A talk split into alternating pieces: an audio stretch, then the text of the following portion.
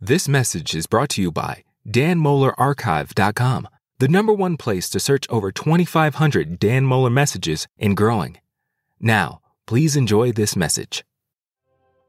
Man, I had a good morning. I was sitting back there. We, we, I barely made it out here, Todd, and Will and I, we were talking, and I started sharing some things. We were all crying, and they're like, "Can we just pray?" And we're back here, and you guys are out here crying, and I'm like, "What is going on?" So, shoo, I feel mushy. I uh, was sitting on the couch when they came in, and I was like, I, am just so loved right now. I'm just in good." And Todd, he had peace. I said, "Man, you got peace on your face." He said, "Oh, dude, it was just fun." But I was wired last night. I, I don't know how to say this. Jesus blessed me. You guys blessed me. Because when hearts are open and receiving and ears are hearing and people are hungry, it's the best thing. You know, I, I, tell people, people say, man, that was awesome, or that message was so simple or clear but profound. I say, man, it's one thing if I'm preaching clear to me. It's one thing if you think I'm preaching clear. It's another thing from my shoes. If you're hungry for it, you want it and let it become truth in your life. See, that's a payday for a guy like me. That's like, yay. And because uh, that's why we do what we do, right? Because we believe what we believe. So what you hear in the secret, you shout it from the rooftop. So I got back to my room last night. I was so wired. I was just, I was wired. And I don't sleep that much, man. I'm like, I just don't. people, people say, Do you drink coffee? I said, Could you picture that if I drink coffee? I said, I don't think I ever drank a cup of coffee in my life, honestly. It's never in my home. And the, the generation I grew up in, it was kind of, it was kind of presented as an older person drink, like kids don't touch it. And now teenagers are like drinking coffee at a very young age. And I, I never, I don't think I drank a cup of coffee in my life. Uh, but, and it's not that I'm against it or anything like that. It just never was in my life. But last night I was so wired. I think I went to sleep about 1.30 and I didn't even know if I was going to go to sleep, and I had to go to sleep by faith, you know. You just like, I just turned off the light finally. I had a little dim light. I had some worship going. I was talking to Jesus, talked to my wife for a little while, and then I just, I told her I was going to go to bed, and then I was like, and I said, Lord, this ain't working, is it? It's just us anyway. So, so it didn't matter if I got mushy and went through Kleenexes because I didn't have to preach.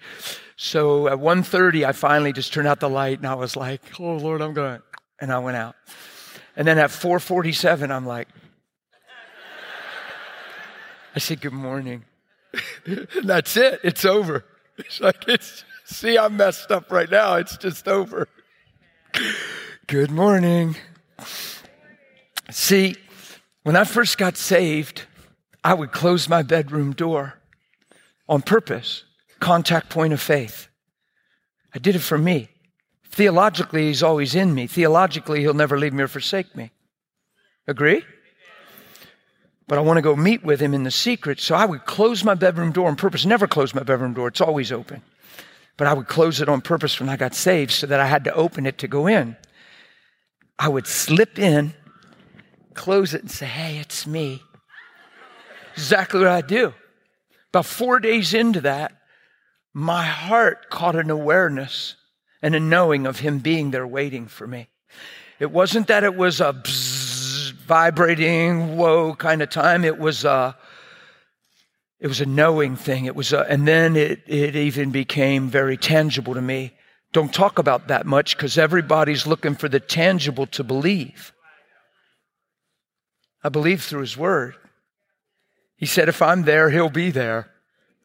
So he's there. What don't feel real, not talking about feelings. What don't seem like he's there, not talking about what it seems. If he said he's there, he's there. When are you going to teach yourself and when am I going to teach myself to just believe the word? When I live apart from what it seems. A lot of people say, well, I do that. It just feels like I'm going through the motions. There you go again. It just feels. Stay there long enough and teach your heart a knowing. Teach your heart a knowing. If, if, if you don't hang out with each other, you'd never get to know each other.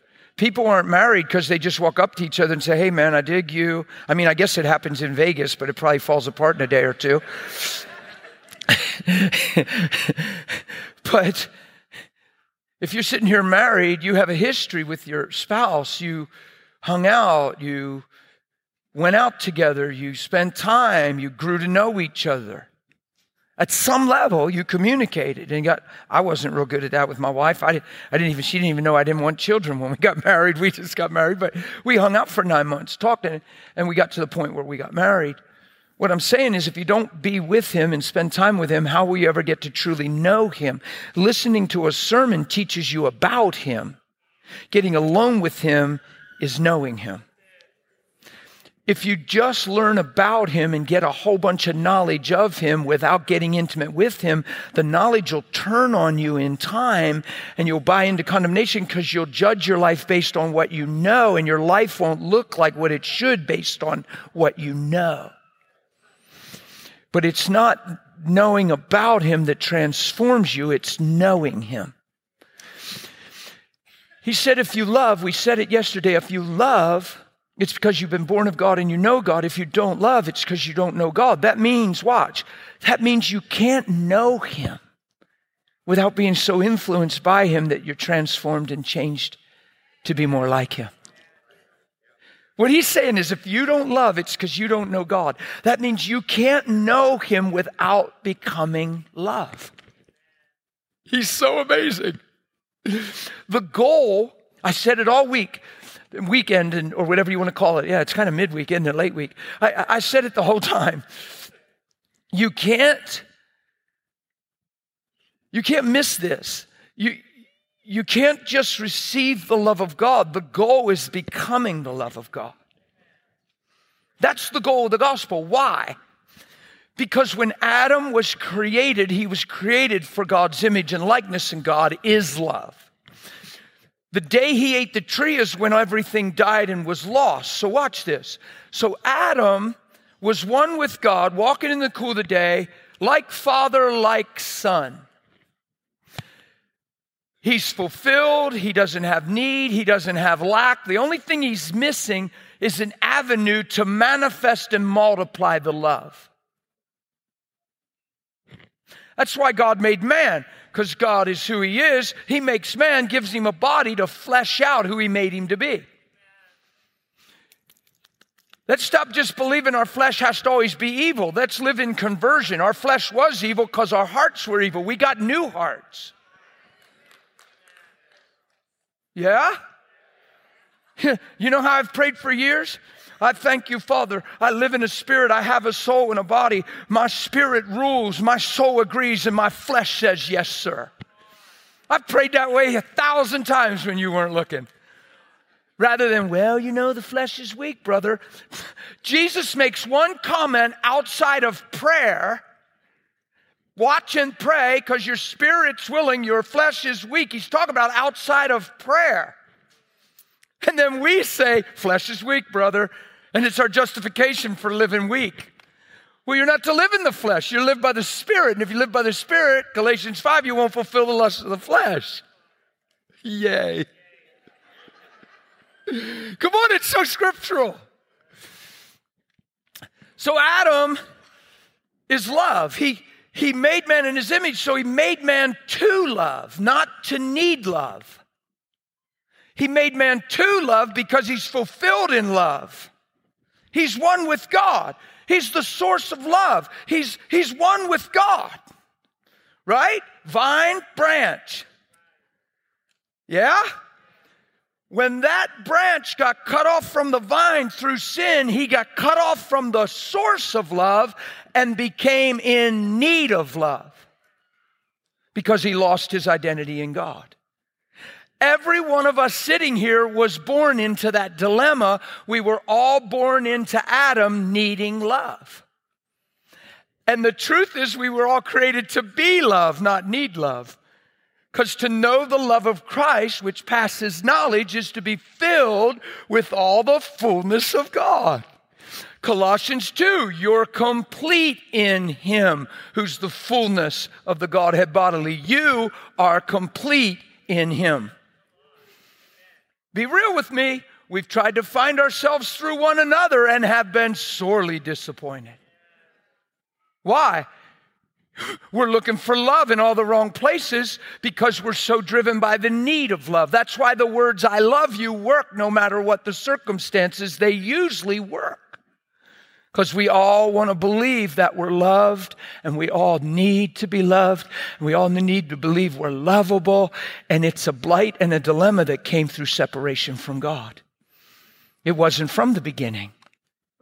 The biggest lie in Christianity is to assess ourselves by ourselves and think this is who we are. When he said that's everything that's supposed to die. It's never who you were from the beginning. Like God didn't make us this way, guys. We became this way through Adam and sin. We were born into Adam and we must get born.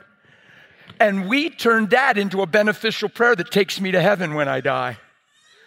Instead of a truth that restores me back to the beginning and what God intended in the first place, where it's full of grace.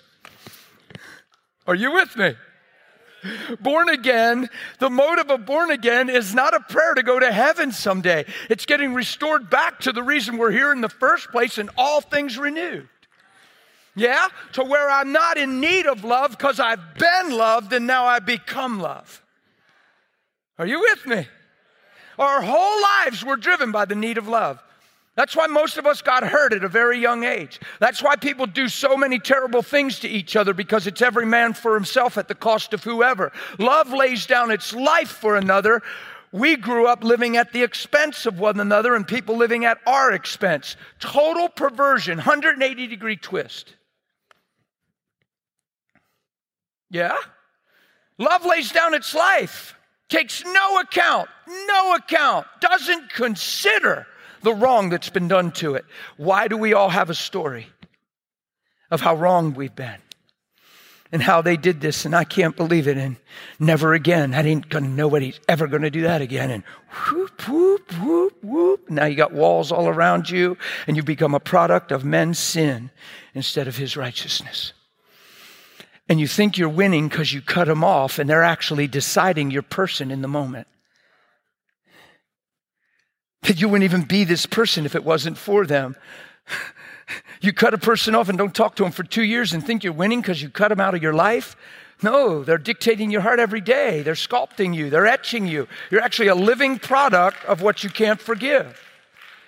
You're the direct result of the thing you think you're cutting off. See, unforgiveness is wretched because it keeps offense alive. But forgiveness is amazing because it makes it as if it never happened. That's what's so beautiful about the gospel. It's the design of heaven that the goodness of God would lead men to change.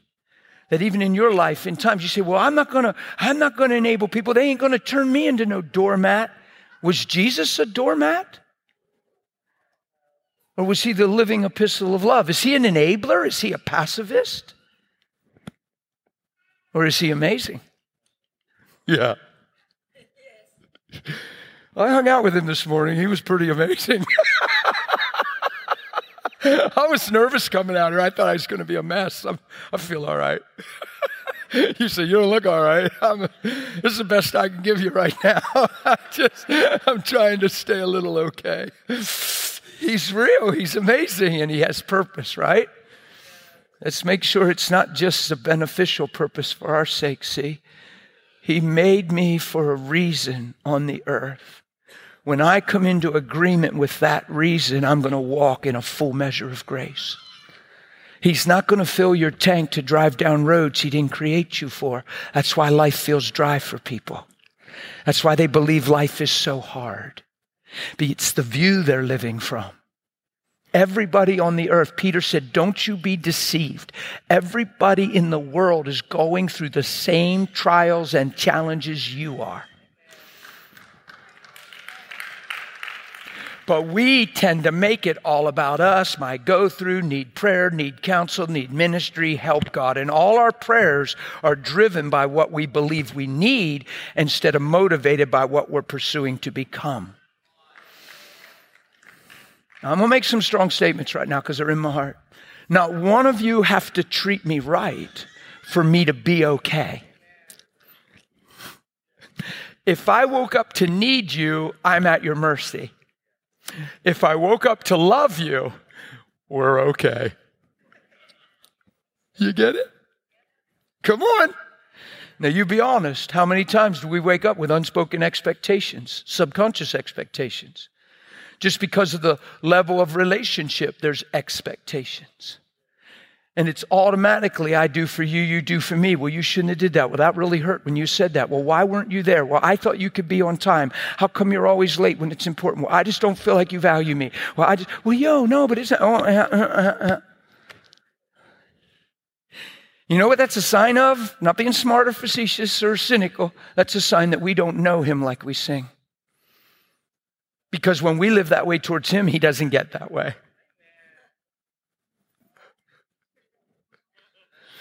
If God ever assumed the attitude we've put on each other, we'd have no hope. If God said, Well, that really hurt, well, I know you knew better. Why did you do it? Now your heart's in question, and I don't even know if I can trust you anymore.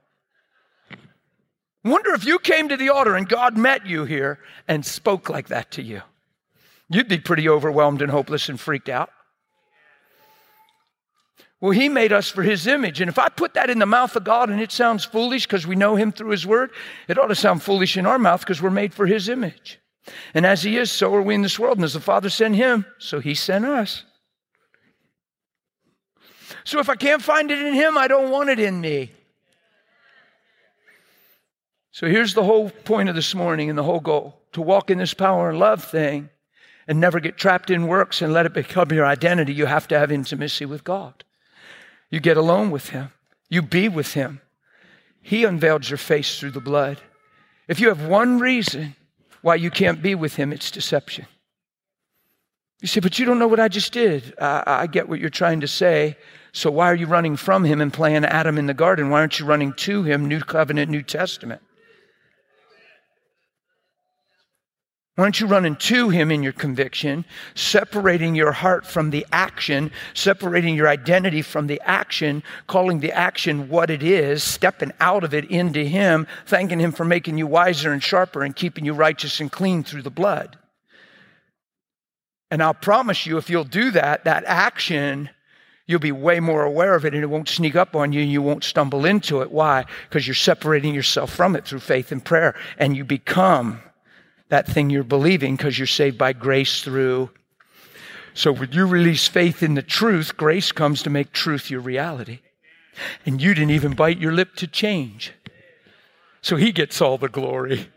And then you love him more. And you might get like me no, I don't want to scare you with that. Don't anybody run away because you think you'll get like me. That's that you just be like you.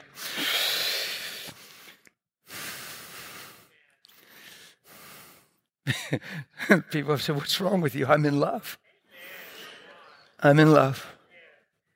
You know how crazy people get when they're in love? They're eating off each other's plates and licking off each other's spoons. I'm in love.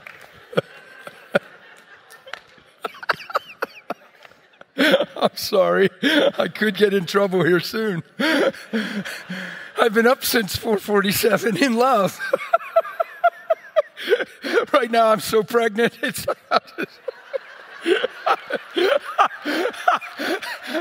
I've been with the Lord.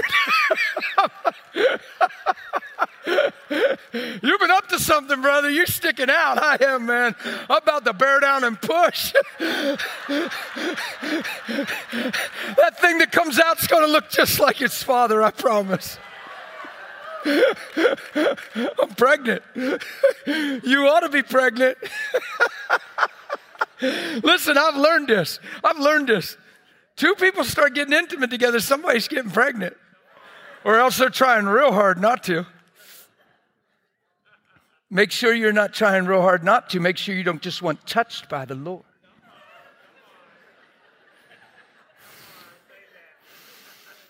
Spiritual contraceptives.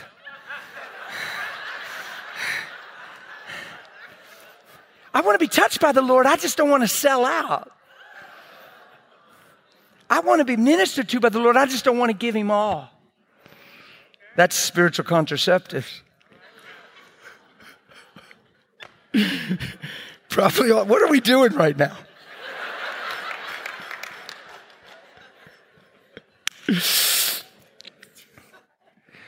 We're not looking for an experience in Him. We want to bear fruit unto His name. And in this the Father's well pleased that you bear and you know them by their. And if you bear much fruit, He'll prune you so you bear. Wow. Be fruitful and we hear, ooh, Adam and Eve going to get it on and have some kids. The whole, con- the whole concept and the whole motive of Scripture is his image. What he's saying is, be in me, be in me, each seed after its own kind. Come together in me, two, one, reproduce in me, and everything that comes forth is in my image, cover the earth with my glory. Be fruitful and multiply. He's talking about his image, cover the earth with his glory. He's not talking about just go have a whole pile of kids. Multiply who I created you to be till the whole earth is filled with my glory. They're in a garden place, they're tending and keeping it. Be fruitful, multiply. You can't live in a one room apartment that long. You can't start having children what's going to happen in the garden? It's going to spread out. They're going to tend it and work it, and it's going to spread out. It's God's garden of delight and paradise. Paradise. Who's man? God's crowning creation and glory, the expression of who he is, the manifestation of God. That's who man is on the earth. Let's just get over that. That's not heresy. The manifestation of God in the new covenant, reborn man filled with God's Spirit is the manifestation of God. The Christ in you is the hope of glory. Glory means any made known, realized manifestation of the attribute of God is the glory of God revealed. Christ in you, the hope of glory. Christ in you, the hope of God being seen and known. Be fruitful and multiply. Cover the earth with his glory. So what happens? They start having children, they spread out in the garden. The psalmist says, What is man? What is man that thou art mindful of him? Look, I don't get it. What is up with man? Why do you dig him? Why do you keep your eyes on him? Why is your gaze upon him? Why do you show him favor? Why do you give him extra chances? Like, what's up with man that you're mindful of him, that you'd visit him, that you would give him dominion over the works of his hands? The psalmist is saying, What is man? Angels look and wonder. I imagine the devil's thinking, What is it about this man? He's jealous. We got redemption. He's lost forever. We can walk in God's image. He threw it all away.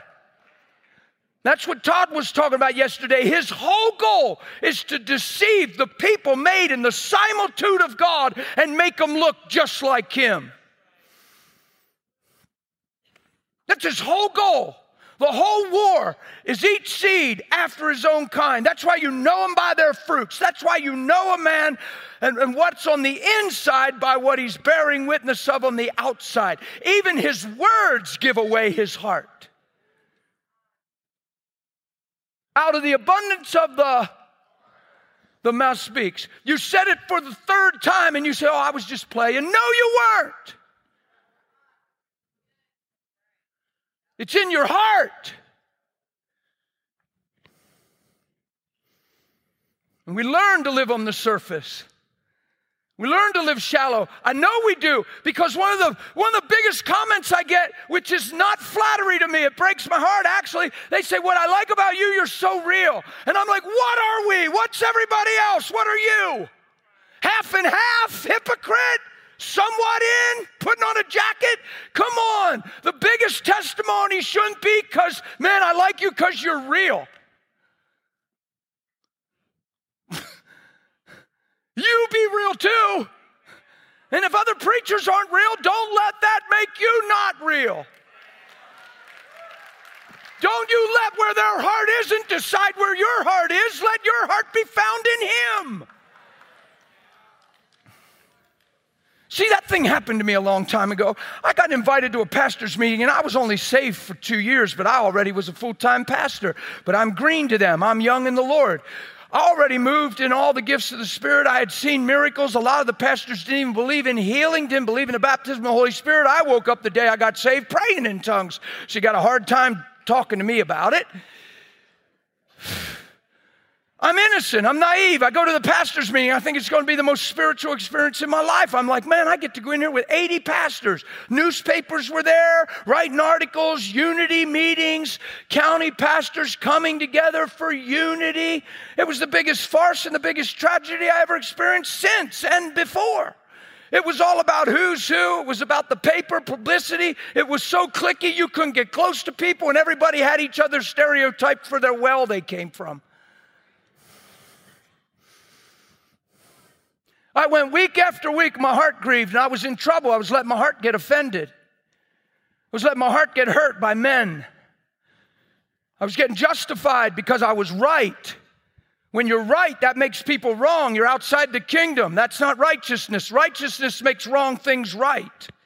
Righteousness looks at those men with hope and a future and a destiny and prays from their potential, not their blight. Jesus didn't come right. If he came right, we're wrong. He doesn't rule his kingdom with the scepter of right. It's righteousness. It makes wrong right. Man.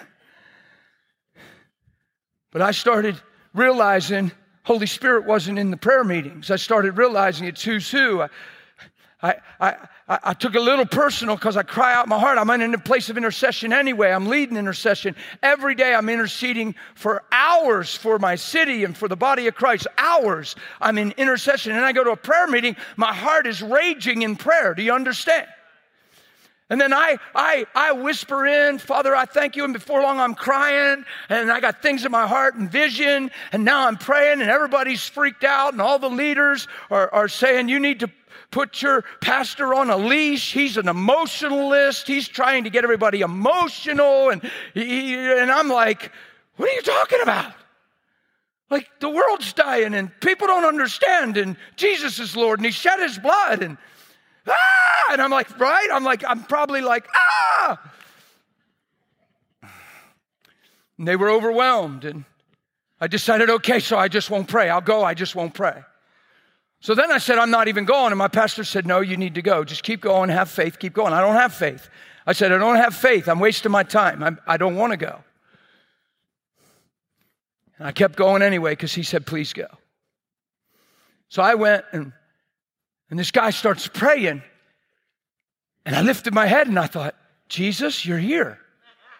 No, I'm not being mean. I, I, I was like, Oh my goodness, you're inspiring that. That's amazing.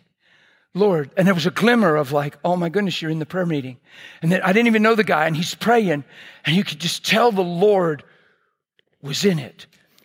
And the leader, the one, there's four leaders, the leader said, right in the middle of his prayer, okay, okay, cut it off, cut it off. It's eight o'clock. If we don't stop now, Larry will never get through the front nine. And I went, just what I heard you do, but it was a dangerous place for me. I went, And I'm expressive and I'm not a closet, closed door kind of guy. I just rolled off my chair and cried on the floor.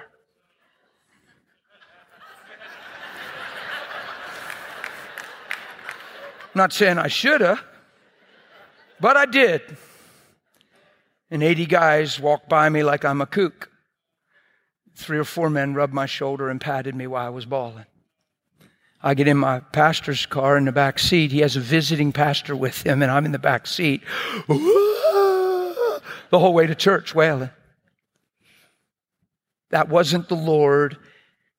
It wasn't Holy Spirit grieved. He is bigger than that.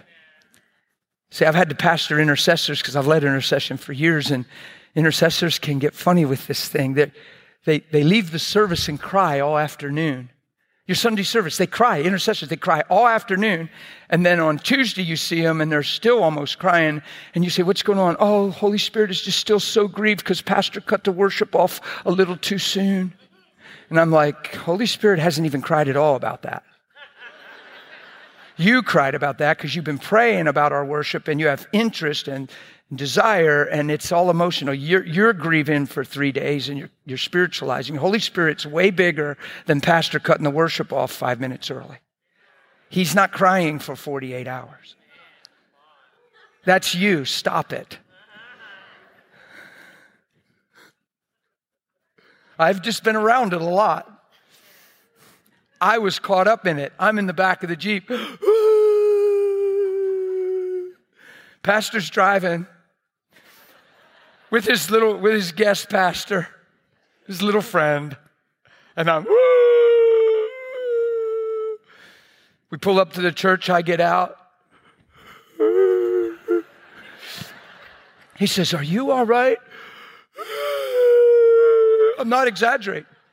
And I was heading to a room. There's a place I would always go when it was intense. I'd go to the nursery. It was prophetic for me just to go be like a baby, a child. I'd take the most serious marriage counselings to the nursery and I'd put them on the little rockers. I would. If the marriage counseling was intense and I'd sit down in my office, I'd say, guys, let's just go to another room. I'd take them right in the nursery. They're like, why are we coming in here? Because in a minute you're going to be like little kids or we ain't even going to have an appointment. you know how I talk in counseling when the door's closed and people won't repent? I'll say, well, if you won't repent and you won't look at each other and cooperate, then we might as well stop because I can't even help you. You're both bound in yourselves and selfish, and I'm going to ask you if you're even born again. That's how I counsel. Where do you say you've surrendered to Jesus and you hold such a right to have a right against your own spouse to where I can't even counsel you because you're so busy in rightness and wrongness that I can't even reach you, but yet you called the appointment? Are you born again? Pastor, we've been coming to your church for three years. Coming to our church three years doesn't make you born again. Christ likeness is born again. I don't see him at all. That's how I pastor. So you might not want to call an appointment with me. I'm gentle, I'll smile sometimes. I've had occasions where I've asked the lady to please kindly step out of the office and close the door behind her, and the guy's sitting there going. And then I tell him, I'm, I'm not here to control you, you owe me nothing. But I challenge you to man up and be a man of God and listen to me for about five minutes. But if you want to leave, I'd suggest you leave now. No, I'm good, I'm good.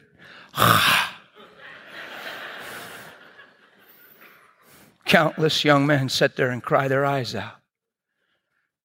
I honestly don't have one memory of anybody cursing me, yelling, and slamming the door and walking out of my office. Why? I don't have a need to correct anybody. I love people and I hate to see them deceive themselves when they can live so much more.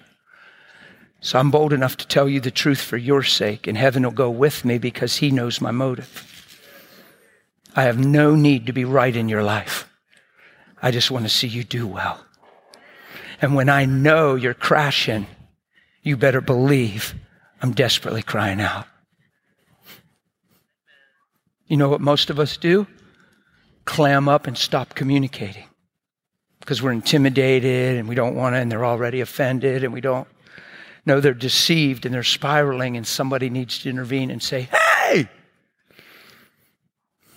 So I'm a pastor. I have that authority, usually that position, and it's almost expected. So I really get away with it. But here's why I get away with it because of love. You, you say it for them. Are you with me? You say it for their sake. I went in the nursery, I'm back to my pastor's story. And that awesome Holy Spirit will take it right back where you were. You can't do that on your own. I've been talking too long and I told two other stories, so you just. But we're back at the nursery. I lay on the floor and I cry for 30 to 40 minutes. I'm sobbing on the floor. I'm being spiritual. And I'm building a case against the pastors in my mind.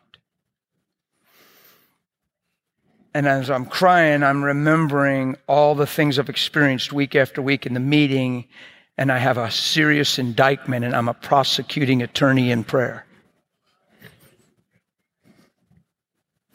I sit up on my knees and put on my intercession voice Father, I lift these men before your throne.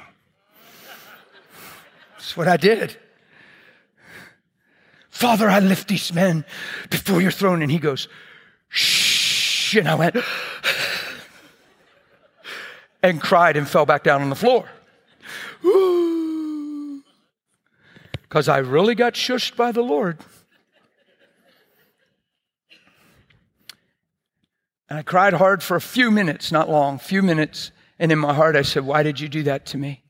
He said, Dan, you were only going to pray for them men because you've located what's wrong with them.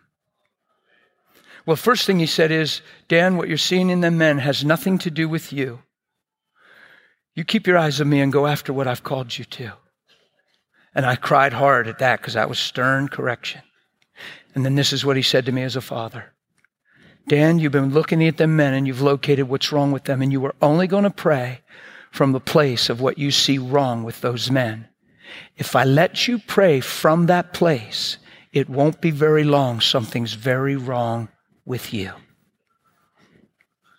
And I lost it. And I cried and I said, What would I be if you didn't father me? I would be sure I was right, and I'd be so right I was wrong.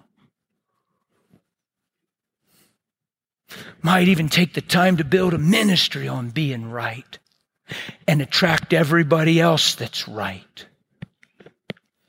And we'll just have a rightness party.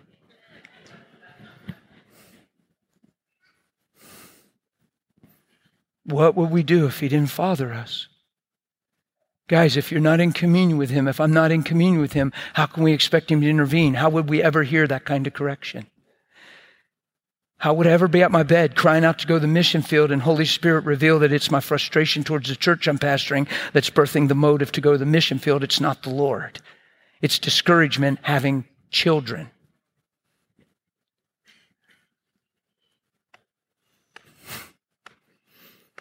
If you're not communing with Him and talking to Him on a daily basis like that and being one with Him and thanking Him that He loves you, not hoping that He loves you, He already proved He did thanking him he loves you. Thanks for being a father unto me. Holy Spirit, I receive you in my life and I'm open for your wisdom. Thank you. You only speak what you hear and you don't even speak on your own authority. You are the will of God revealed in my life and you'll reveal Jesus and you'll manifest Jesus and you'll bring glory to his name through my life. Holy Spirit, I yield to you. Yeah? It would be amazing. You know, it'd be amazing. Wake up in the morning and sit up on your bed, and instead of just yawning and burping or passing gas or whatever we do, you, you actually look at your clock and go, wow, six o'clock, that came fast. But you know what, Lord? Your grace is amazing in my life, and you've taught me how not to complain, and I'm done dreading my work, and I'm done thinking it's a grindstone when I see now it's a privilege in a mission field, and there's people all around me. I'm going to walk in the light today as you're in the light because you're empowering me. You've got my eyes fixed on you. Father, I used to not appreciate my job. I thank you, God, that I have a place to work. I thank you for my boss. If he knew who he was, he wouldn't be living and acting the way he is. I'm done being and mad at him. I have compassion for him. Father, he's lost and doesn't know you, but you're in me, and I'm asking somehow you give me influence in his life and shine. Father, I thank you for Billy, who I work beside hand in hand. I haven't been the greatest representative for a long time, but things are changing because you're doing a work in me. You are teaching me the truth of why you're in me. And man, I'm going to have a great day with Billy. Thank you for your redemption. I am pumped. It don't even feel like like six o'clock now. yeah? Young people, school age people, college age people. Could you imagine waking up in the morning and sitting on your bed instead of going, oh man, Wednesday, two more days, don't even, can't even have the weekend, man, and oh, and I got science today. Eh. Come on. Wouldn't it be a whole lot better to sit up on your bed and say, Father, I just thank you for my school. I thank you for the kids in my school, my peers, my age group, those teachers, God. Would you bless the teachers today with wisdom? Would you guard their hearts from frustration? I know a lot of my peers don't respect and honor and appreciate. God, I think we're missing what the privilege we have. And I'm just asking that there'd be a supernatural favor on our school today, God. And Lord, I thank you for empowering me. And I thank you for giving me insights and anything necessary to reveal your glory. God, I thank you for who you are in me and I thank you for another day at school. All of a sudden, you get the face of Jenny, and you go, Lord, what about Jenny? And all of a sudden, you see domestic violence and two adults just freaking out, and you see a little girl in a corner crying. Now you go to your locker, you look down from here to that rope, and there's Jenny at her locker, and you hustle down there and you say, Hey, Jenny, how are you? I'm okay. Listen, I feel like there's some serious domestic stuff going on with your parents. You're afraid they're going to split. I feel like you're really worried. You've been crying a lot. How do you know? How do you? Listen, honey, I've been with the Lord. I've been praying. He showed me your family. He showed me you curled up crying. I was sitting in a corner. How can you know? It's okay, honey. It's Jesus. He loves you so much. He's going to walk you through this. We're going to pray for your parents. And most of all, He's going to teach you how to be strong and live in a healthy perspective and not be overcome by this trial. Who knows that is way more than possible and many of us can share testimony after testimony after testimony of those kind of things. Yeah. I worked in a warehouse. Those guys are mean. Most of them are mean. The 11 that came out of the closet and declared they were Christians, I had to get a hold of myself to even believe they went to church and just understand that they were humble enough to confess they were Christians because my life so affected them. They came out of the closet and said, Hey, we've been going to church the whole time. And I'm like, I almost reacted like, What?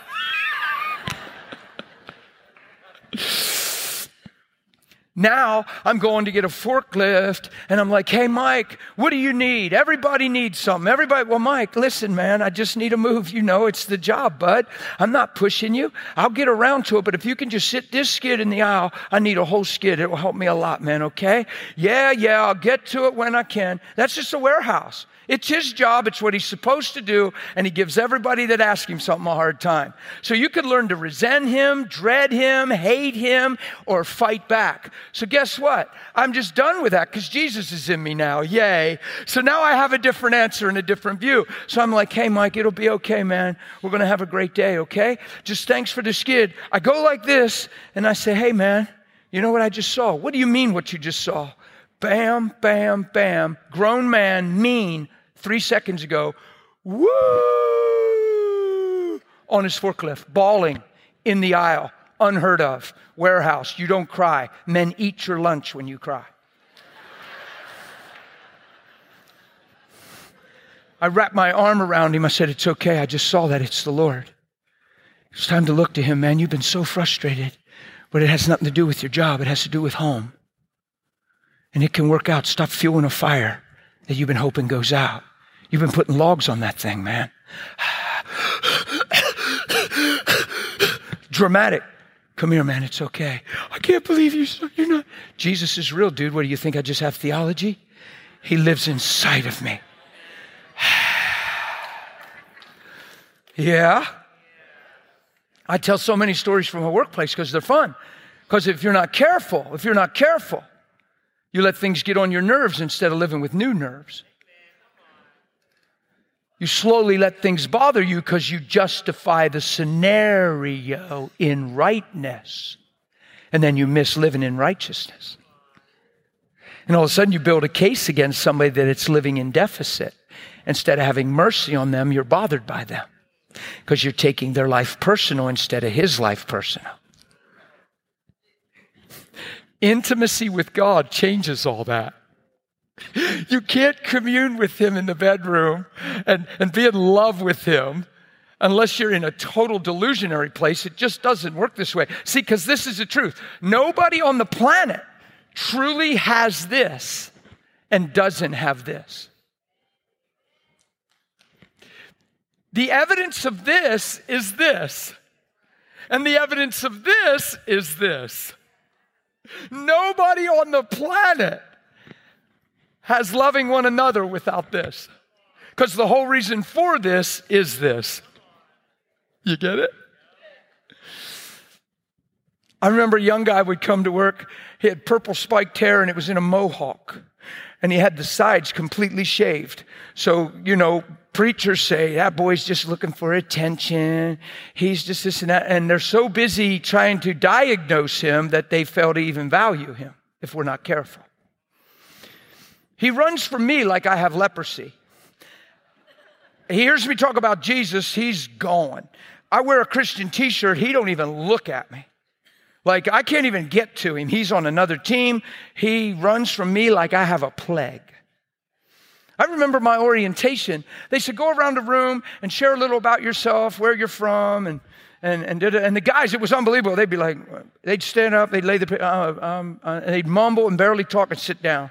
They got to me, I'm like, hey guys, my name is Dan, and uh, actually I, I've been pastoring for the last two years, and I just felt like getting back in the workplace, working with my hands. Nothing's wrong with pastoring. Actually, you know, I had good income there. I just gave it up. I felt like I wanted to come here and work. So I'm excited to get to know you guys, meet you guys. Uh, I love the outdoors, but as far as he said, my hobbies, I just love Jesus. He has transformed my life. And they're like, I'm not exaggerating. When we got up to leave the orientation, there's two doors in the cafeteria. They all saw which door I was heading to, and like cattle, they're all going out this other door. Like, it was that extreme. When they called out the names to pick the teams, every time a team got filled and I wasn't on it, they were like, yes, ah. And when I got called on the team, everybody was going, you got the cuckoo. On the day I left, the head guy called a floor meeting, honored me, and said if we had a warehouse full of this man, it would be a supervisor's dream come true. We know he's been an asset and a blessing to every one of you, and this is his last day, in case you didn't know it, so you could give your regards. But we tried to offer him a part time position. Never in the history of this company have we done part time. Just to keep him here, we offered it to him, but he feels like he has to move on. We're sad that he's going, but we sure enjoyed that he was here. Please give him regards before the end of the day. And they treated me like I had leprosy when I got there. My team said, We feel like we're losing our dad. What are we going to do without you? I said, You're going to live for Jesus and you're going to run well and you're going to stop all the nonsense. You're going to manage your money right too, right? Because I was always on them about money. And they were like, Yeah, dad. Why? Because it's just not your job. It's your life in Christ. And, and I remember he was sick. The guy with the mohawk was sick and he had the flu symptoms and he was going to leave. And somebody was moaning on his team up at the desk. And they said well he's cutting out because he's sick. We're going to be a man short. Man we ain't going to get paid nothing man. We're going to lose big if he goes home. And i'm like man I, I wish i could talk to him. I just want to pray with him and encourage him. So what happens? I pick an order. I take off. I'm pulling my order. He's got an order. He's getting three here two here three here. I'm getting one here one there two there. So i'm like brrr, and I'm coming around and he's up the aisle and I'm coming. And he's like, he's coming. So he's just, he's just working. And I'm coming. There ain't no stopping me now. So I didn't need nothing right there, but I pulled in front of him and I jumped off and I said, Hey man, listen, I know we're on the clock and I can't talk long, but listen, I know you just, you avoid me. You stay away from me and stuff. Look, I heard you were sick. And uh, I know you just, I don't know, it's my Christian t shirts freak out and stuff. It's your impression of God. And no, man, listen, man. I said, no, no. And right then, it was so random, it, it sounded ridiculous. I said, oh my goodness, I know why you got your hair like that and why it's purple. He got mad. He said, What? What about my hair? He thought I was going to be religious and hit him with a diagnosis. I said, Oh my goodness, you did that because it breaks the heart of your mother. He said, What? You know you're breaking your mother's heart wearing your hair like that because she beat you and bashed you with the Bible your whole childhood. And she said, The devil saw that. God saw that. Well, you just broke God's heart. Well, the devil's pleased now. And she hit you with language like that your whole life. And you resent her and you resent God because of it. He was non functional.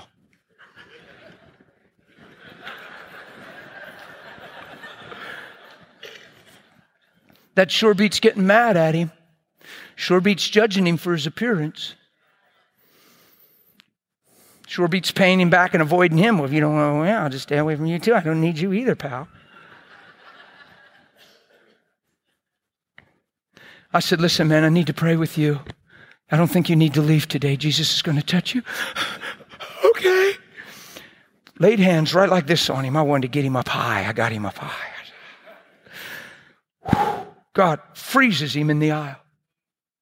Forklifts are blowing by. We need to get moving. People are coming. They're going to be blowing their horns. It's a high paced, crazy place. Company was smart. They paid you incentive. They paid you for what you got done and put you on a team of eight so everybody kept each other moving or they'd kill you in the parking lot.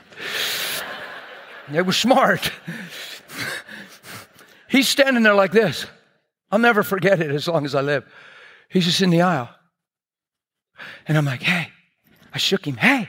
He's like, and he looks at me and he goes, it was the funniest thing. He's got this purple mohawk. It's straight up and it's bright purple and he has no hair beside it. And he goes, neat. neat. Neat.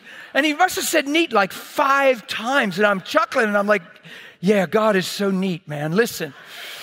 You got to get on your equipment. We got to get out of here. I'll see you at lunch. we can talk. Neat, man. Yeah, neat. He never went home. We got to fellowship, talk, and his heart shifted. How cool is that?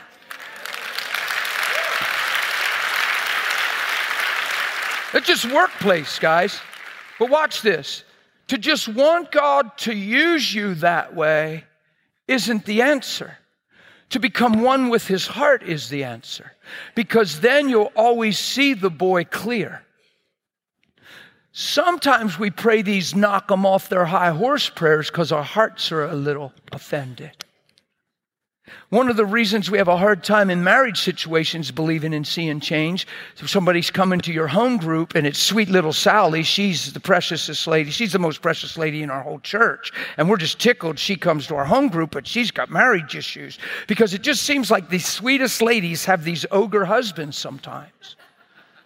And then what happens is we get offended at that. And we think, how could that sweet little lady, how could he not see? And then the guys are resentful, thinking, man, if she was my wife, I'd take care of her and love her. That's what guys do. And they get envious and covet and jealous. And they think, he doesn't even know what he has. She's a gift. And he's just abusing her. And I don't even can't believe she stays with him. So then she comes to your little home group. And she's sitting there. And right before you leave home group, you're like, Sally? I mean, Sally is, you know what I mean? She's just the sweetest lady. She shines with the countenance of Jesus. She's tender. Like flowers aren't even in their season. She walks by and they just. Sally, she's just Sally. She's amazing. And because she's so precious, you analyze that. And then you stop and you say at the end, you say, Sally, honey, before we leave, how's things at home? And Sally goes, Well, And that's exactly what we do, though. In a bad way, we go, oh. And you start praying for, Lord, would you just come and comfort her? Lord, would you just bring her peace? It sounds so spiritual and it feels like compassion. But nobody's realizing she's letting where her husband isn't decide where she is. And now she's just broken. And all you're saying is, oh man, we know why you're broken. Because if I had to live with that man, I'd be broken too, or I'd have done shot him by now. and now you can't even pray for Sally because you're caught up in the sentiment of Sally. But it sounds spiritual, but nothing changes because when you pray for the husband, it's because you're ticked off and you pray all these David prayers chop up his arm, break his ankle, gouge out his eyes. And rarely does anybody in the home just slip to their knees and pray for Johnny who's so lost. and take Sally by the cheeks and say, Honey, look at me. I am so sorry that he doesn't understand. no, no, look at me, Sally, honey. Listen. I understand it's been a challenge. He's not hitting you, right? He's not knocking you around. You don't feel endangered physically. No. It's just emotional. Okay, listen. You can't any longer allow where He's not to allow you to be where you are. Where He's not is not who you are who Jesus is. You're amazing, Sally. This is trying to rob you of everything you're called to. Productivity. Watch. You're no less anointed, no less a daughter, no less a woman of God, no matter where Johnny's choosing to live. And all of a sudden she, I see, I've seen this a thousand times because it's the way I pastor. And I separate them from their right to be broken and pull them into why they can be okay and actually have compassion on Johnny to where they're not living personal and taking Johnny personal and letting one man decide their life when his name's not Jesus. It's Johnny. I never read where Johnny was Lord. So why does Johnny have the right to govern her life? Because she he's husband? Well, who is Jesus? Is he greater? Do we seek ye first the do we love less our mother, father, spouse, children, houses, land, and yes, our own life? Well, then this is dead on. You got to turn a person's perspective in the midst of pain because what's causing pain is perspective. I remember walking in at night, middle of the night, to an adultery situation because I'm a pastor and I got called and they were friends, and my wife said, You can go. And I said, She's the only one there, honey, and her kids are in bed. Are you okay? She said, Honey, I'm totally okay. My wife is the best. She knows me. You ought to see the notes she writes me. My wife knows me. She's not a YouTube fan. she doesn't just see me preach, she's my wife. I keep this right here. This is just one. She writes him all the time. Hope you have the best weekend ever. You're a true man of God. I doubt God can find many men, if any, on this earth with your integrity, character, and heart. You want that from your wife because she lives with me. She gets loved by me in Jesus. And I'm not talking sexual. I'm talking conversations. I'm talking person. I'm talking personality. I'm talking disposition. I don't know how to raise my voice at her. I don't know how to put her down. It's not inside of me. I know how to be patient. I know how to be loving.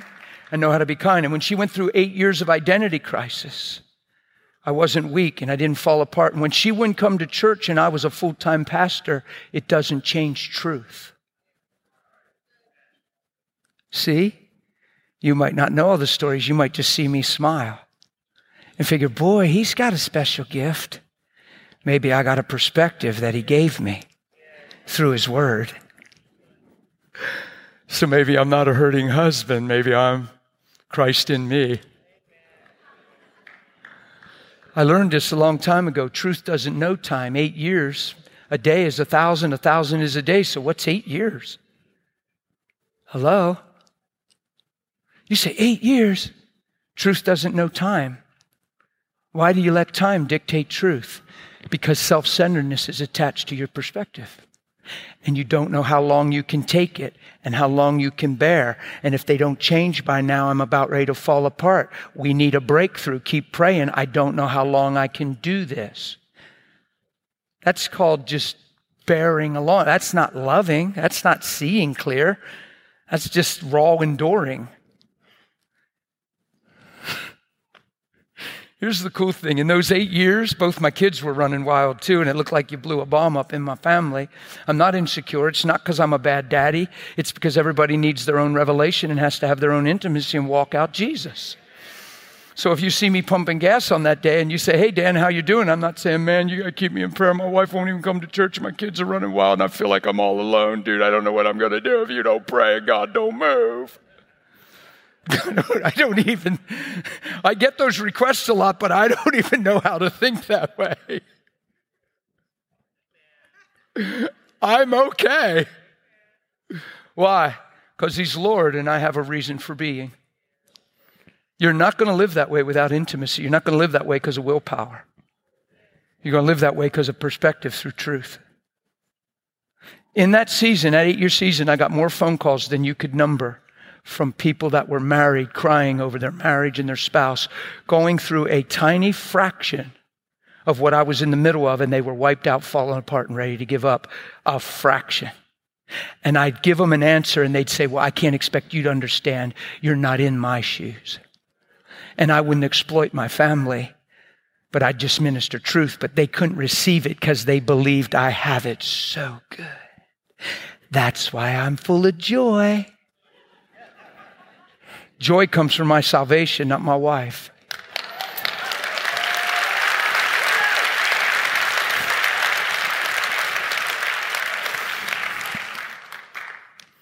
Jesus talked about marriage and it wasn't this way from the beginning. And they said, Why did Moses then give a certificate of divorce? He said, It's because of the hardness of your heart. Just get real. It wasn't this way from the beginning. We don't talk about this much. It gets a little funny in the room. I actually feel it already. Because so many of us have been through so much and we've made so many decisions. Some of us have been divorced, twice divorced, whatever. I'm just saying, listen, you can put all that away and under the blood, but let's keep getting understanding and let's be different people. And let's not repeat same things and live from same places if it doesn't produce life. I'm not so interested about where you've been. I'm interested about where you are and where you're going. It's the present and the future that I'm speaking into. You say, well, I feel nervous right now, Dan, because I, I filed for divorce and I got divorced. No, no. What I'm saying is you look at your motive, you look at your life, and you look at what would happen if you'd apply this to your life. Would you live the same? And if you say no, then go after the truth and become something different. Or you're going to hold on to your story, hold on to your decisions, protect yourself through your analogies, and you're going to be in self defense and not even realize it your whole life because you feel marked by this and the way people see you and how they, and you're always in this uncomfortable place. Are you with me? I hope you're okay.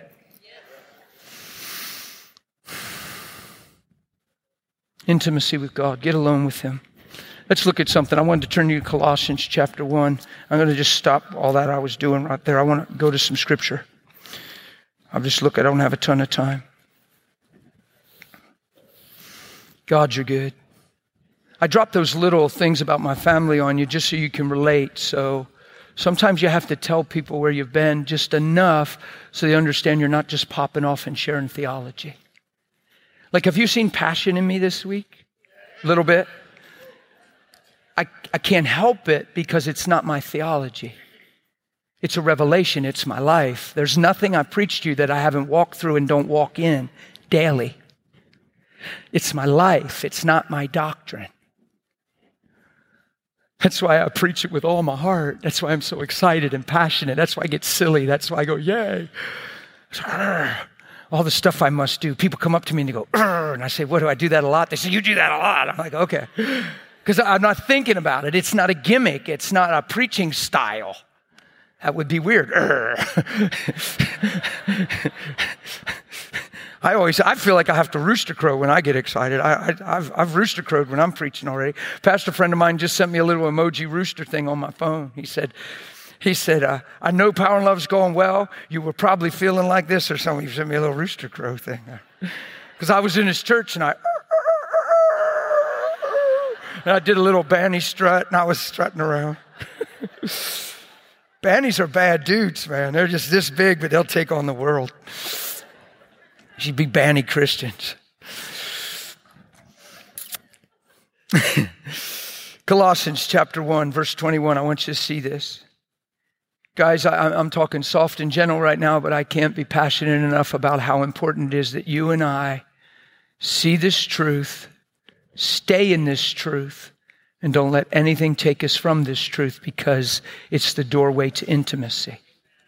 If you don't see yourself the way God sees you, you will not have the confidence to be with Him intimately. Here's another thought that just hit me hard. If you don't see God simply for who He is through His Son, and you don't have a clear view of God, you won't be inspired to be with Him either. The two things that keep people from being with God a wrong view of Him or a wrong view of themselves. It's the, it's the two things a wrong view of Him, a wrong view of themselves. It's hard to tell this story about my granddaughter because people hear it for where they're not. And we're just geared in an ear to hear, and oh boy, well, that's not me. And grandpa will say, well, that with me, or a grandchild will say, well, that ain't my granddad. And, and, and, and we compare ourselves among ourselves instead of say, wow, there's a bar. I'm going for it. That's possible. Let's put this under the blood and let's go after this. I have an amazing relationship with my granddaughter, and I hadn't understood it for a long time. I didn't understand it. I, I said, Lord, I've never met anybody like this child because I'd hear stories of her at home and it didn't even sound like her. And then my daughter would say, She's not always the girl you think, and stuff, and say it in front of her. And she'd kind of do like this, but around me. My granddaughter's 12. This is not an overstatement. I'm not embellishing this. She's 12. She has never put me in the position from little up, as long as I can remember. It's, this is going to sound unreachable it, it wipes me out, but the revelation is what wrecks me. She has never put me in the position to be stern with her. If grandpa says, no, honey, I don't think that's wise right now or the time, she says, okay. I've never one time had my granddaughter go, no, but no, but grandpa. I would expect her to. But she's never done it and never even came close. People used to say, well, you probably got her so spoiled. I don't even know what you mean. I, I just love her. But here's what she's never gotten from me. She's never got stern from me. She's never got one expression of disappointment. She's never got one negative tone out of her grandpa from the time she was born. Not one. So, guess what the Lord showed me? See, because she was nine. This is when I learned this. She was nine, and I said, Lord, what is it about this girl? Because I remember when my daughter was in labor, I went into prayer, and it was probably in the top three spiritual experiences I've had in my life, praying for my granddaughter. And, uh, and everything I remember prophetically coming out of my mouth by the Lord, I see in her life. It's pretty fascinating.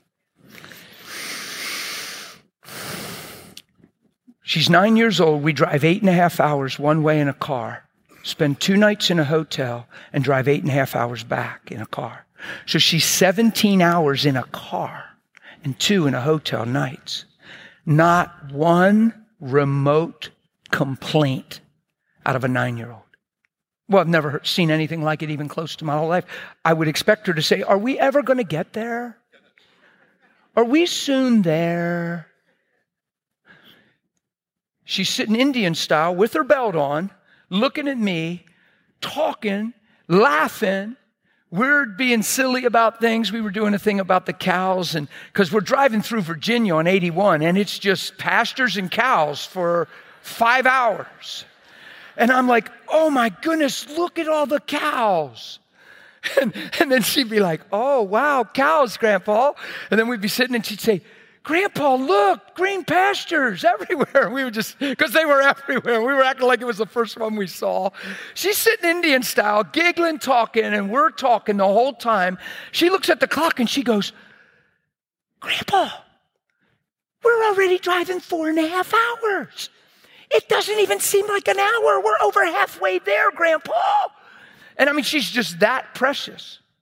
Not a remote complaint 17 hours and two nights in a hotel. I get home and I said, Lord, I'm laying on my bed and I was actually weeping because of my experience with her. And I'm like, what is it about her? Like, how do you do that? Is it special gift, grace? What?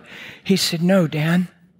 He said, it's the way she sees you, values you, and respects you she's got not one negative impression from you to her. She values who she sees you to be so highly, it brings the best out in her because she honors you. It's the importance of men seeing me for who I am, and it's why my name has been so profane.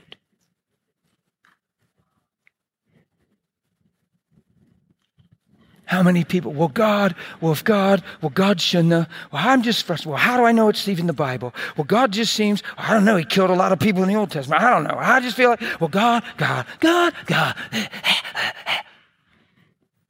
I'm not over exaggerating, even though I'm dramatic. He said, It's the way she sees you. I'm not saying her mommy's a bad mommy. But I am saying there's times where there's raised voice, and would you knock it off? You need it. Well, you wouldn't even do that if you were around your grandpa. You only do that to me. And something gets etched away every time because the motive has nothing to do with love. And innocence gets chipped away.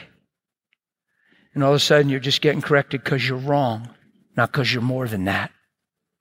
All of a sudden you believe you have the ability to get on people's nerves all of a sudden you actually start introvert, in, in, inadvertently believing people only like you when you're doing right. And all these little messages get sent as we're growing up. And it's through our parenting and it's through our lives together. You might find this hard to believe. You, you know where I got the revelation to never do that to my granddaughter? You say, Jesus. Nope, my grandpa. I did his funeral when I was 48 years old. Granddad was four months shy of 100 years old. My 93 year old grandmother was sitting there at the funeral, and I started boasting on Granddad.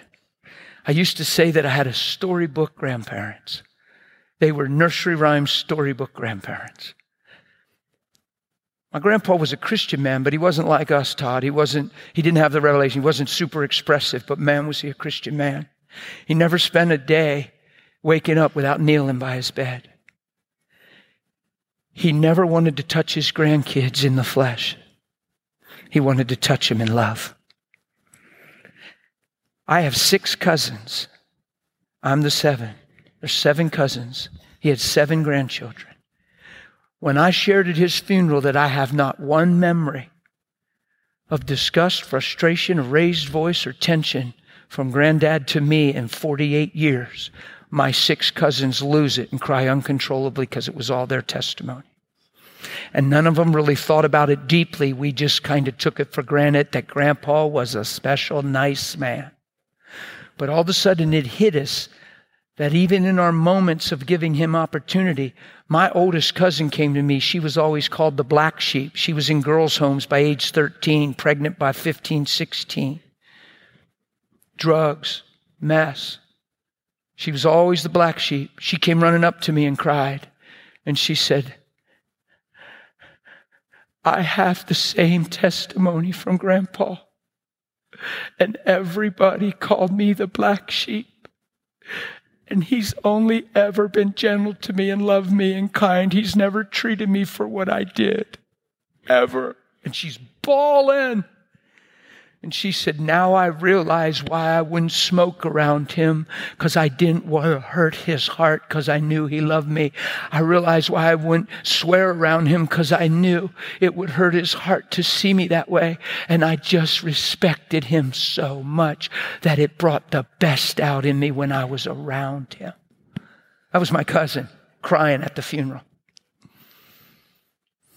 So I said in my heart, if I had that with my grandpa, then it is possible. I'm going to have that with my grandkids. And I'm going to let that legacy get passed on. So it's well and alive, that legacy right now at age 12.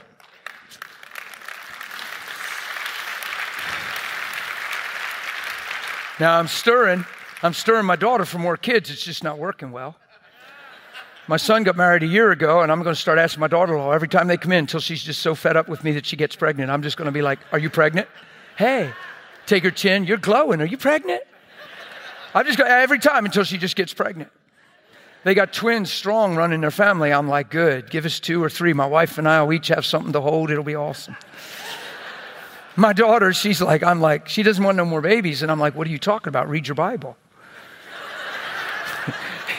You're supposed to be an olive plant at the table, and around the chairs is all your little olives. You got one chair filled, girl. I, I see at least six chairs around your table. Like, what are you doing? Read your Bible. I took her out to eat, and, her, and my son in law, and, and she said, Dad, did you just bring us out to eat to talk me into having children? I said, No, to command you to have children. I am your dad. I said, I realize you're 30 years old and you've never listened to much that I've said, but if you would listen to this, you'll do well. I just, I just messing with her. She's, she was so like done with it. She's like, Dad, just drop it, just stop. I said, Nope, I'm not stopping. I said to my son in law, Listen, buddy, do you want children? She said, Dad. I said, No, no, he's your husband. Let him talk. you want children? He said, Actually, I do want more. I said, Oh. I said, Man, where's your voice, your authority, and your wisdom in this marriage, bud? I said, She's sitting there like, so I go like this. I go, so how many do you really want? Be honest. He said, he said, I would love to have two more. I said, dude, where's your wisdom? She's sitting right there. I'm just playing with him. I said, tell her you want four. Meet in the middle. She said, Dad, just stop, just stop. I got an amen out of my son in law. I said, and, and guys, I'm going to drop it now. She said, good. I said, I don't see a better night than tonight to get this thing rolling. And he said, Amen, brother. And she went, mm.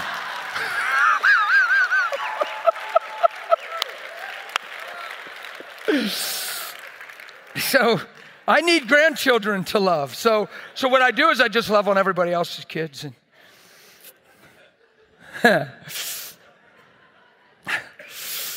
yeah, I got to stop here. Let's look at verse 21. Man, I do. I want grandkids bad.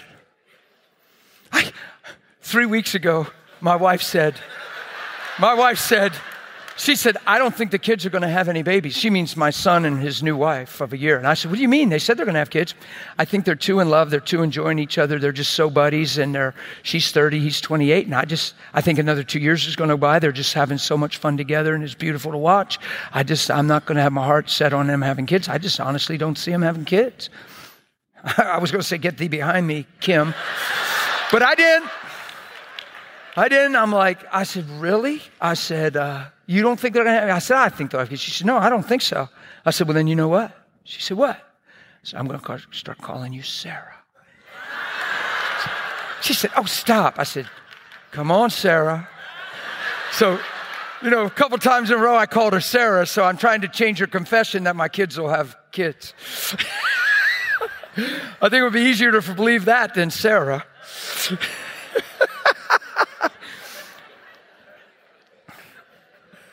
Amen. I'm just having fun with y'all.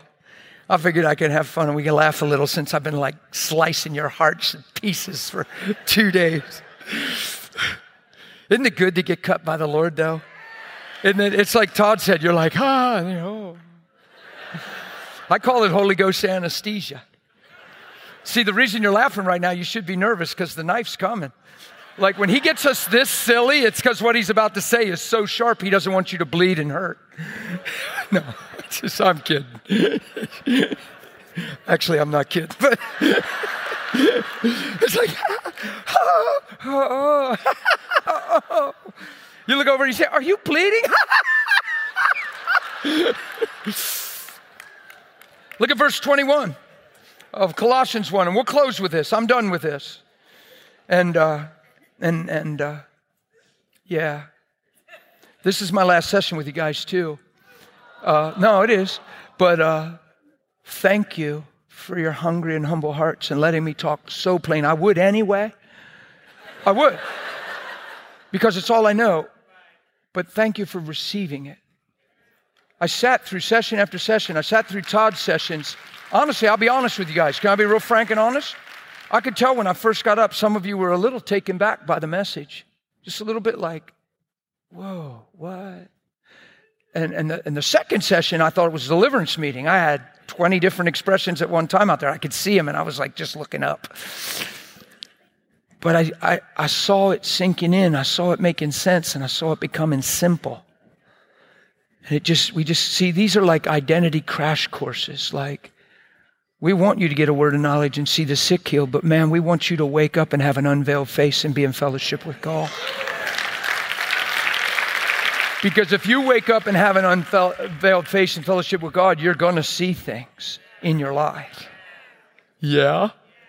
So that's our goal. So we kind of trick you in power and love, but it's actually love and power.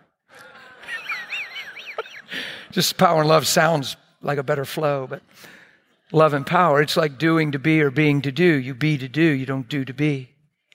Just don't ever get it backwards.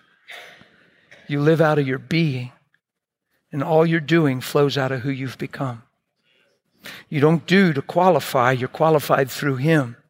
You become through Him. You be forgiven. You be loved. You be accepted. You be free. You be fulfilled. To be empowered to do what those things do. Here's how it works right here. This thing right here. I'll wrap up with this. And if you do this in faith, you hold on to this truth, you'll, you'll do well. Are you with me? And you, he's talking to you, not me, you, no. and you, he's talking to all of us, isn't he? and you. You can't get around this. And you, who once were alienated, separated, estranged in another world, alienated. You were on another page, so was I. You were alienated, and not only alienated, you were enemies to everything God stands for. Why? Because He's love and we were selfish. You get it? It says, if you love the world and the things in the world in First John, the love of the Father is not in you. And the, and the things in the world are the lust of the eyes, the lust of the flesh, and the pride of life. You love the world and the things in the world, the love of the Father is not in you. That's the word. Lust of the eyes, lust of the flesh, and the pride of life. What he's saying is if you invite me in and get intimate with me, who I am will so transform you, you'll see different, and those things won't be your reality. He's saying He Himself will change us if we yield to Him.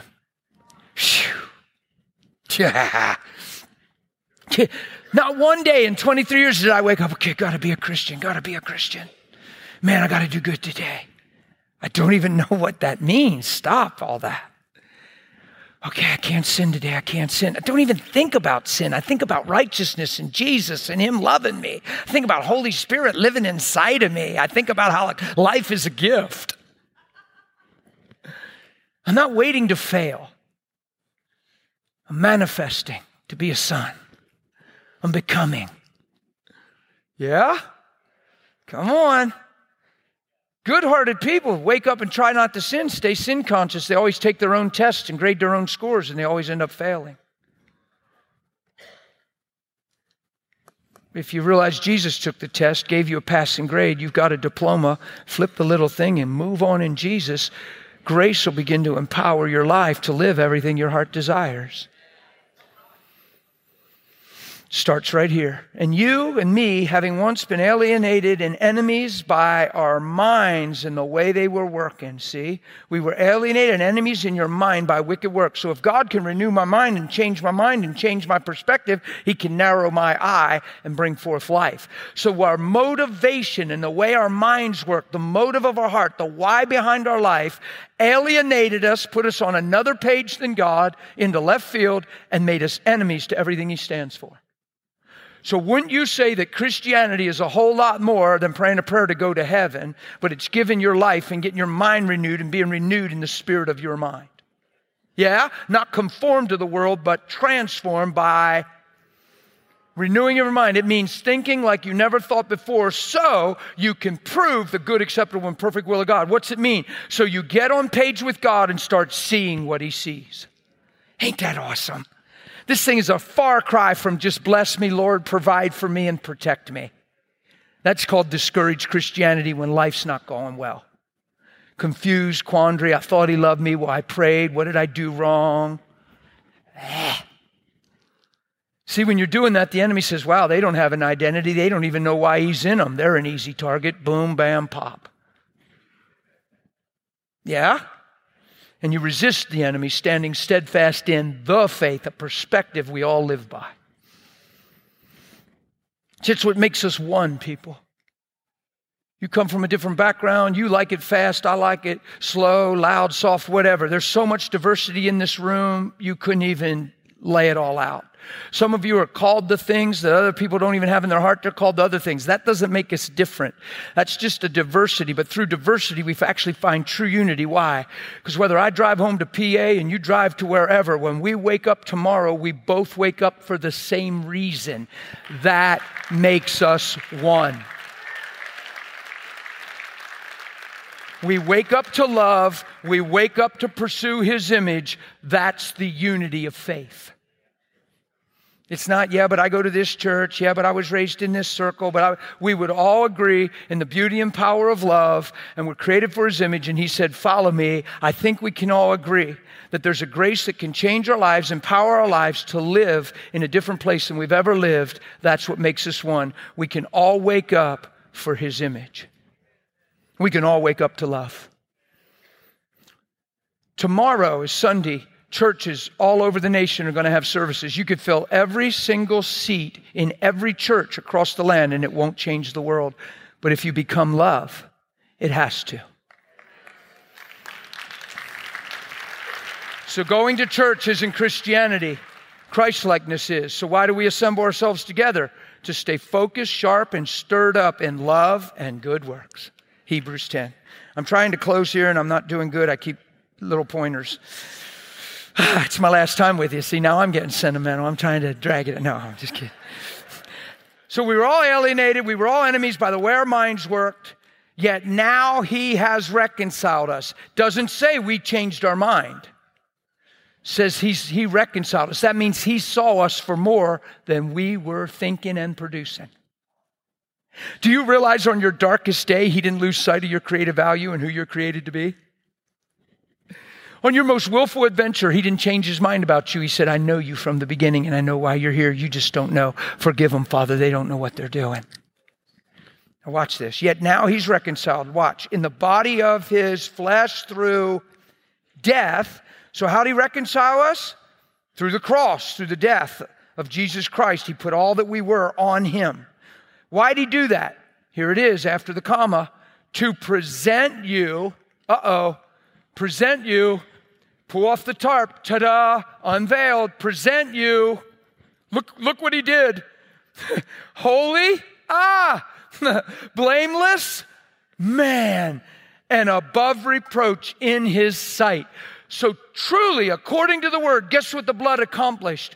Took sin away. Lamb of God, take away the sin of the world. Well, if he takes away the sin of the world, then what? I guess we ought to be sons. If he cleanses of all unrighteousness, I guess we ought to be righteous. I guess we ought to start where he finished. And if he took all this away to present us holy, blameless, and above reproach, that's our starting point. That's how you go to bed. That's how you wake up. That's where you camp in faith, and that's where grace meets you and produces these things in your life. Without you trying to do those things, you become those things because of the blood, because the blood is speaking better things than the blood of Abel. Are you with me? Now, watch. Now, here's where you come in. Verse 23.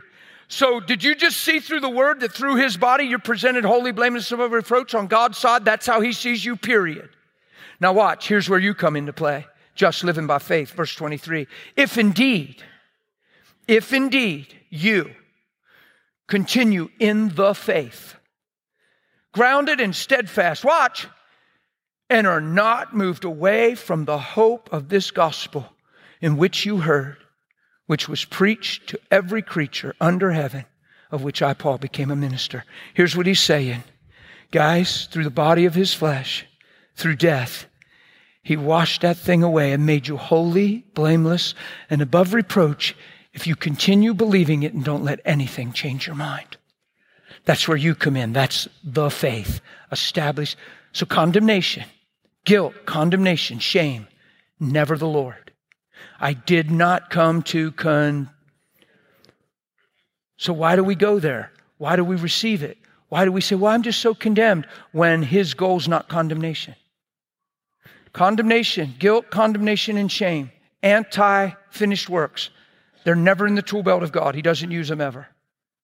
Guilt, guilt is you saying, I'm not forgiven.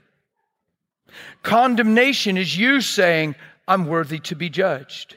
Shame is you saying, What I'm ashamed of is still who I am. That's why I'm ashamed.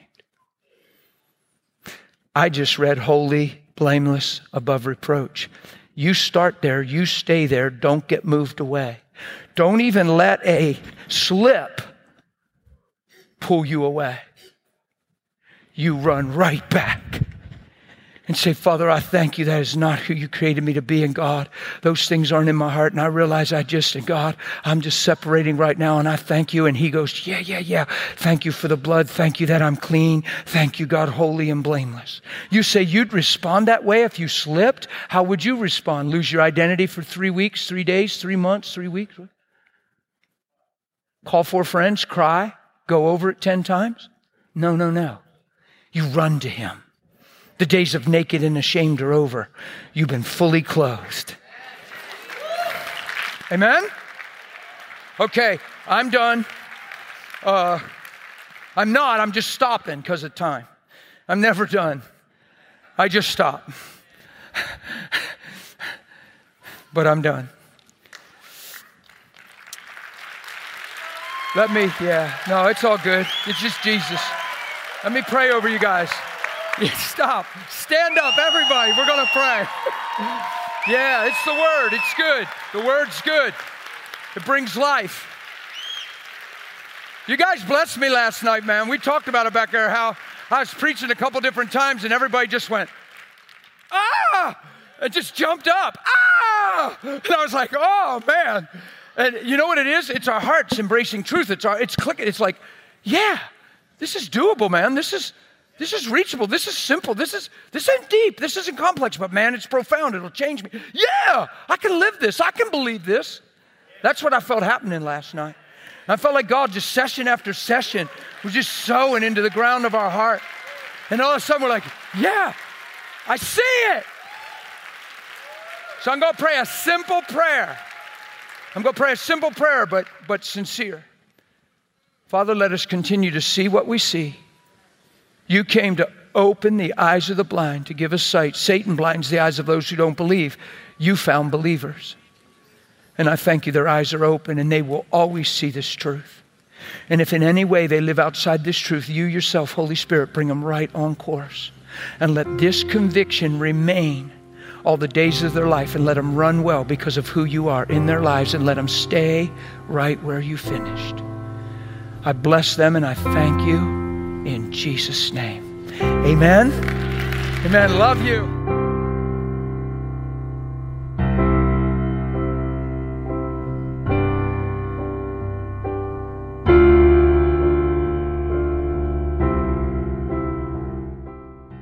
If you enjoyed this message, please visit danmohlerarchive.com to find over 2,500 more messages from Dan, all organized by category, playlist, and search. Enjoy.